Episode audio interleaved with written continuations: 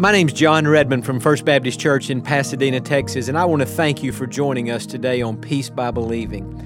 What we're going to be listening to today is a very brief sermon that I did on Sunday night, September the 9th, 2018. And the reason that date is so fresh in my mind is because that was our first night in our church to have our prayer and praise service. We have made an adjustment so that on Sunday nights now, we're calling our Sunday night worship service Sunday Night Prayer and Praise.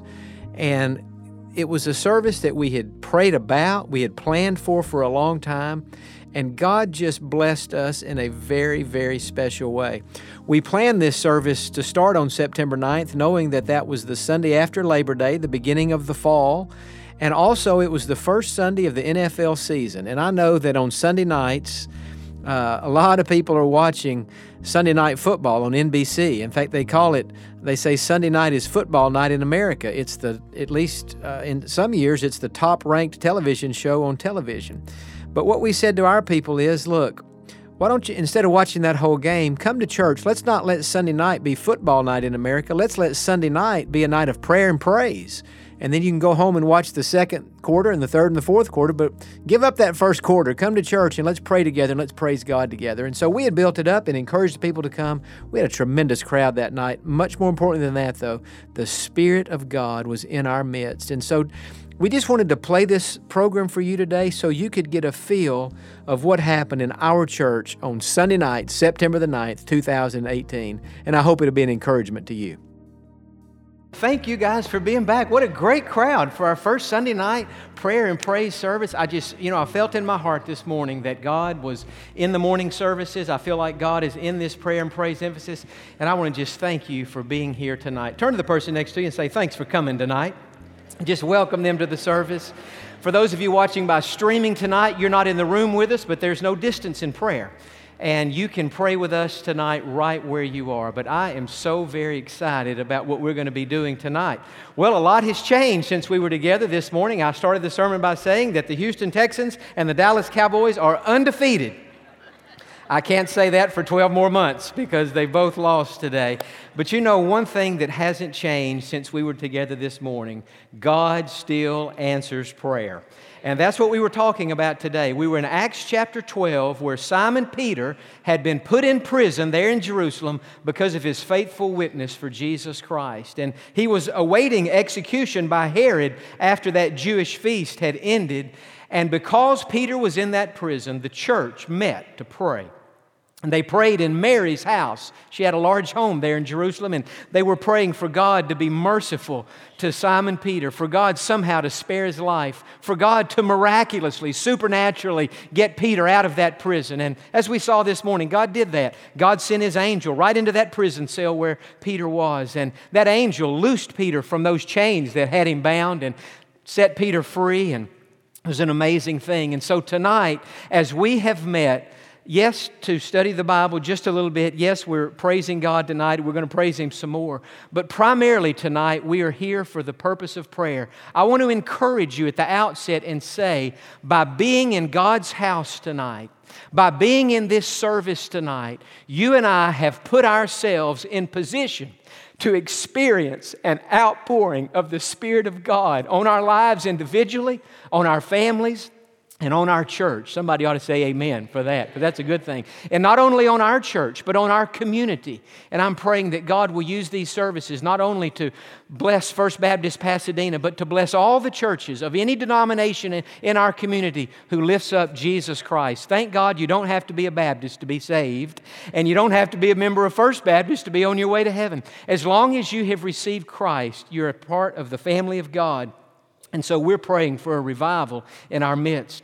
I was reading even this afternoon about the first great awakening. I touched on this briefly in the second service this morning. In the history of our country, there have been two mighty movings of the Spirit of God. Now, there have been other times where the Spirit of God moved and, and people were saved. But I'm talking about what, what historians have called great awakenings. One of those happened in the 1700s. That's known as the First Great Awakening. And the other one happened in the 1800s, and that's known as the Second Great Awakening. And maybe on some of these Sunday nights as we prepare to pray, I'll share just on some of those nights, maybe a nugget from here's what happened in the first Great Awakening, and here's what happened in the second Great Awakening. But on that first Great Awakening, back in the 1700s, in colonial America, now we're talking about before the Revolutionary War even happened, there were 13 colonies, and in those colonies, they had established churches, but people were joining churches for all the wrong reasons.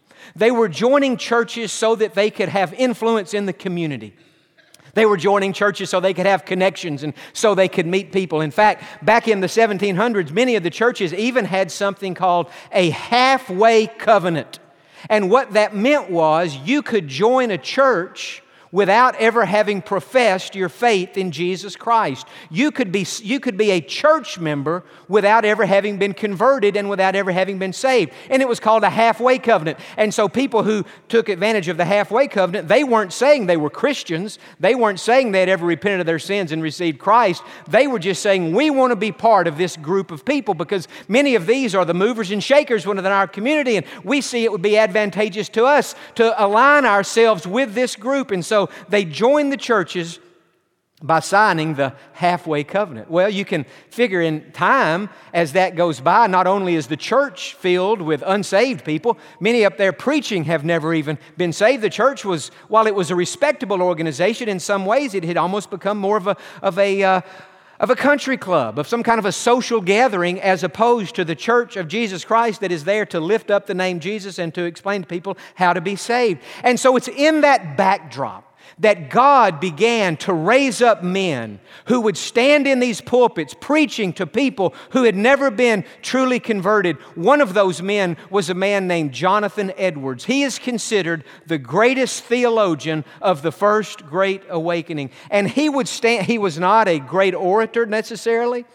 He didn't have, as we see so many preachers and teachers, they have all these gifts of communication. He didn't necessarily have those. In fact, when he would stand behind the pulpit to preach his sermon, many times he would never take his eyes off of his manuscript. And when he did, he would just look at the wall in the back of the room. And so there was nothing really about his communication skills that was engaging or that would cause anybody to come back to the next service. But the power of God was so on that man's life that even when he read his sermon and even when he stared off at the back wall, making eye contact with nobody, the Spirit of God was so heavy on that man that the Spirit of God would fall amongst those people in those pews listening to that sermon. Many of them never had been saved.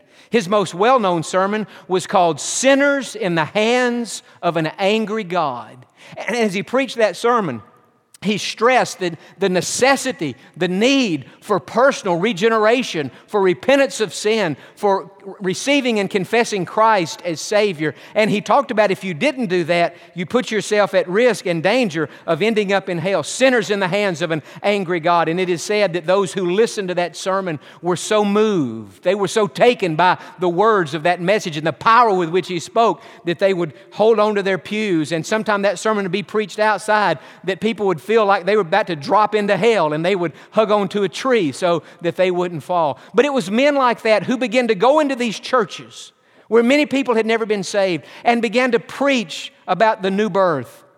And in that setting, and in response to the prayers of many genuine born again believers, that the Spirit of God began to move and that people began to be saved and people who had all kind of sin in their life all kind of addictions and bondages very much like we have in our day today they began to get set free. Things began to change in the cities where these ministers preach and where these people were getting saved and the consumption of alcohol decreased and, and immorality decreased. And it wasn't just like something was happening at church it was that something was happening at church to be sure but what was happening at church was so genuine, so authentic, so of God that it could not be contained in the walls of the church. And it penetrated this, the, the whole society, and it certainly penetrated colonial America. And historians have called that the First Great Awakening.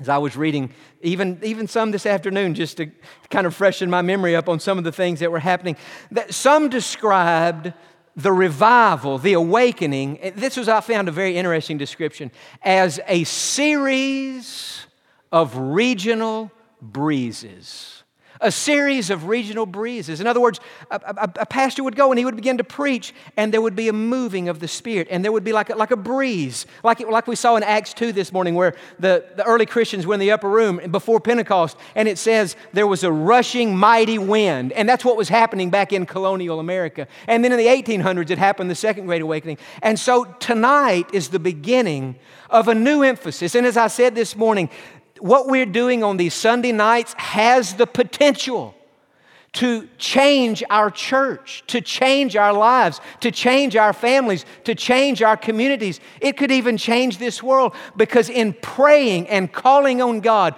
we are putting ourselves in position to experience an outpouring of His Spirit so that those who have bondages of any kind can be set free, so those who have never been truly saved can come to know Christ, and so that all of us would be absolutely amazed at what God has done. I say it has the potential of doing that. It could do that. I can't guarantee it. The song that we started out tonight singing, Brethren, we have met to worship, and about three or four lines in that song, you heard what Lisa said, and she's singing that song. All is vain unless the Spirit of the Holy One comes down. And so we are totally dependent upon the Spirit of God to meet us here, to hear our prayers, to answer our prayers, and to work in fresh and amazing ways in our lives. We're dependent on God, but think about this. You still listening? Say amen. amen.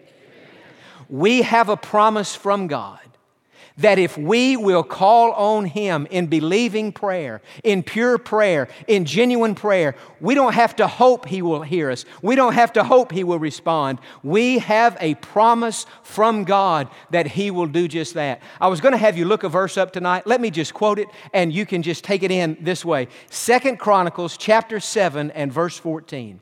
It's one of the greatest verses in all the Bible about prayer and about revival.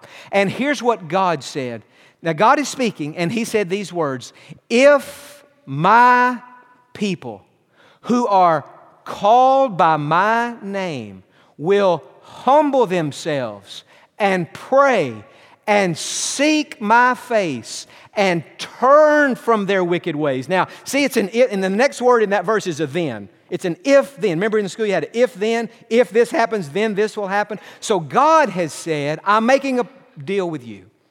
I'm making a promise with all of my people, wherever they may be.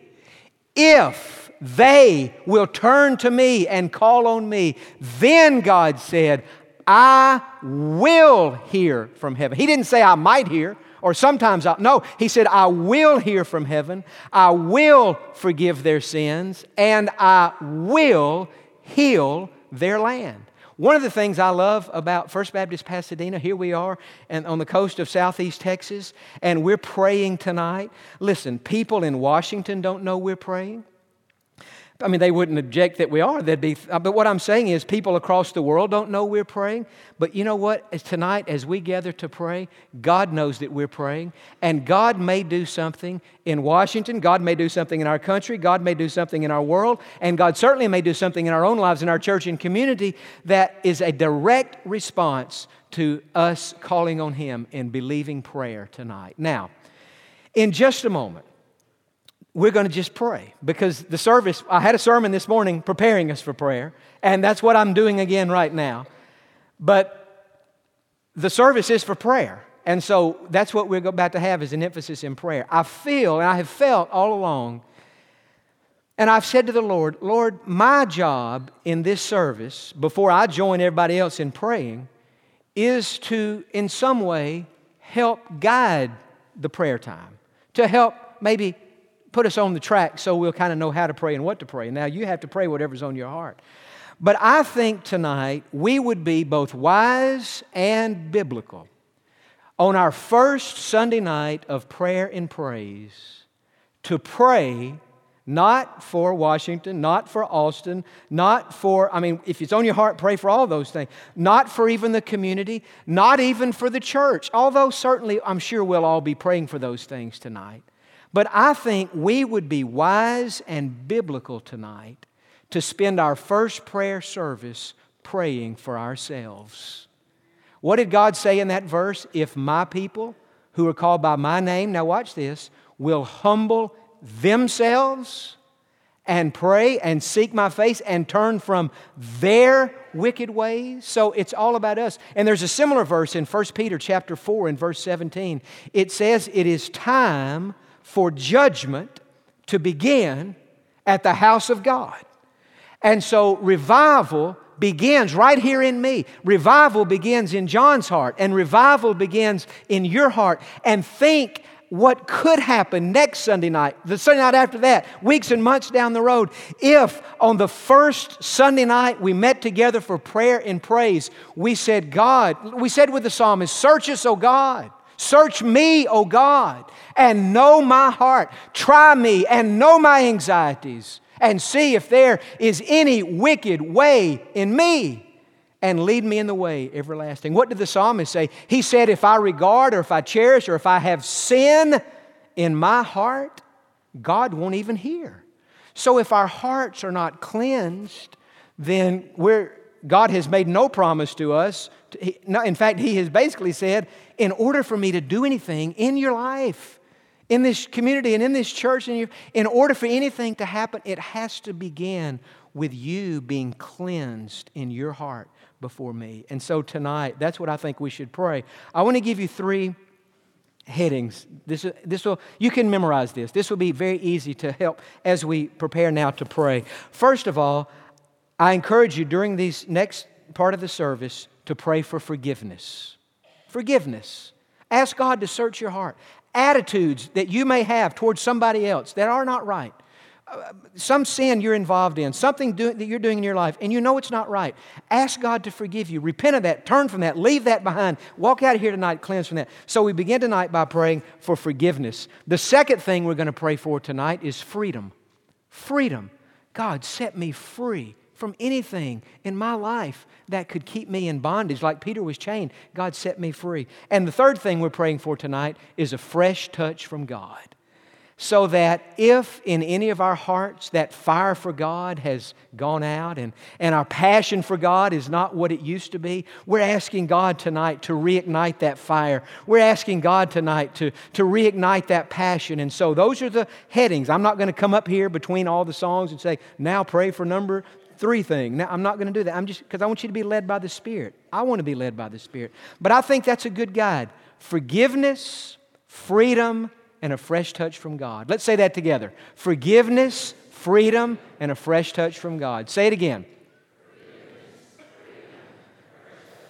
I just think it's all, I think it is so biblical. It is time for judgment to begin at the house of God. God, that's what I'm going to be praying. I'm going to be down here on my knees somewhere, wherever I'll be, or whatever posture I may be in. That's what I'm going to be praying. God, search my heart so I can confess some sins, all my sins, and be cleansed tonight. Now, here's what's fixing to happen. In a moment, Jimmy and Lisa and the worship leaders are going to come back up on the stage and they're going to lead us. They're going to sing three songs. And not just they're going to sing, we're going to sing. It's a prayer and praise service. And I can remember, and I think, to be honest with you, one of the reasons we have not done this service before now is because five, six, seven years ago, when we talked about doing this service, we felt like, well, if we have a prayer service every Sunday night, in order for it not to be boring, or in order for it to be fresh and creative, we have to come up with different ways to pray every week. And I started feeling like if I have to dream up 52 different ways to pray, I'm going to lose my mind because I'm not that creative. And so I just, in my mind, I thought, if that's what it takes to have a prayer service, I'd just rather go out there and preach a 30 minute sermon and, and do something else because I can't come up. But in the process of these years, it is like God has affirmed in our spirits. Now, listen very carefully what I'm about to say. The key to this service is not the creativity with which we pray. The key to this service is that we pray. There is no wrong way to pray. And so God will even honor the desire that each of us have tonight with this wonderful turnout. God will honor the desire that we have to pray. And so when that kind of set on me, it was like the weight was lifted, and I thought, I don't have to make up all these different ways to pray. We can just, hey, so tonight in a moment, when we start these singing, I'll ha- we'll stand up, not yet, but in a moment. If you want to come to the altar and pray here, Come kneel at the altar. Here's stairs. You can kneel here, kneel at the front of the altar. If you want to pray where you are while standing, stay there. If you want to sit down and pray there, do that. If you're with a spouse tonight or a family member and you want to pray sitting or standing with them, even if you pray out loud with them, that's fine. That's freedom. I, th- you know, I think about that verse in Corinthians. It says, "Where the Spirit of the Lord is, there's liberty." Where the Spirit of the Lord is, there's liberty. We're always trying to do something to put ourselves in a box. It's stifling, it's suffocating. But God's not that way. God says, you just pray. And so tonight, that's what we're going to do. Also, and I think this is from God. This thought came to my mind last Monday. I shared it with my dad, I shared it with Jimmy. They thought it was of God, and we're going to do this tonight. Tonight, if you need to get saved, during these next three songs, right over here near that door that goes out to the decision room, Pam Deshawn and Tom Gamble, two of our ministers, will be over there. Now, they're going to be praying and they're going to be worshiping, but they're also going to be more than willing and, and, and ready to receive you. If you want to come tonight and join our church, if you want to come for your baptism, if, if you want to pray with a minister, you know, go, go, go, go, they'll be right over there.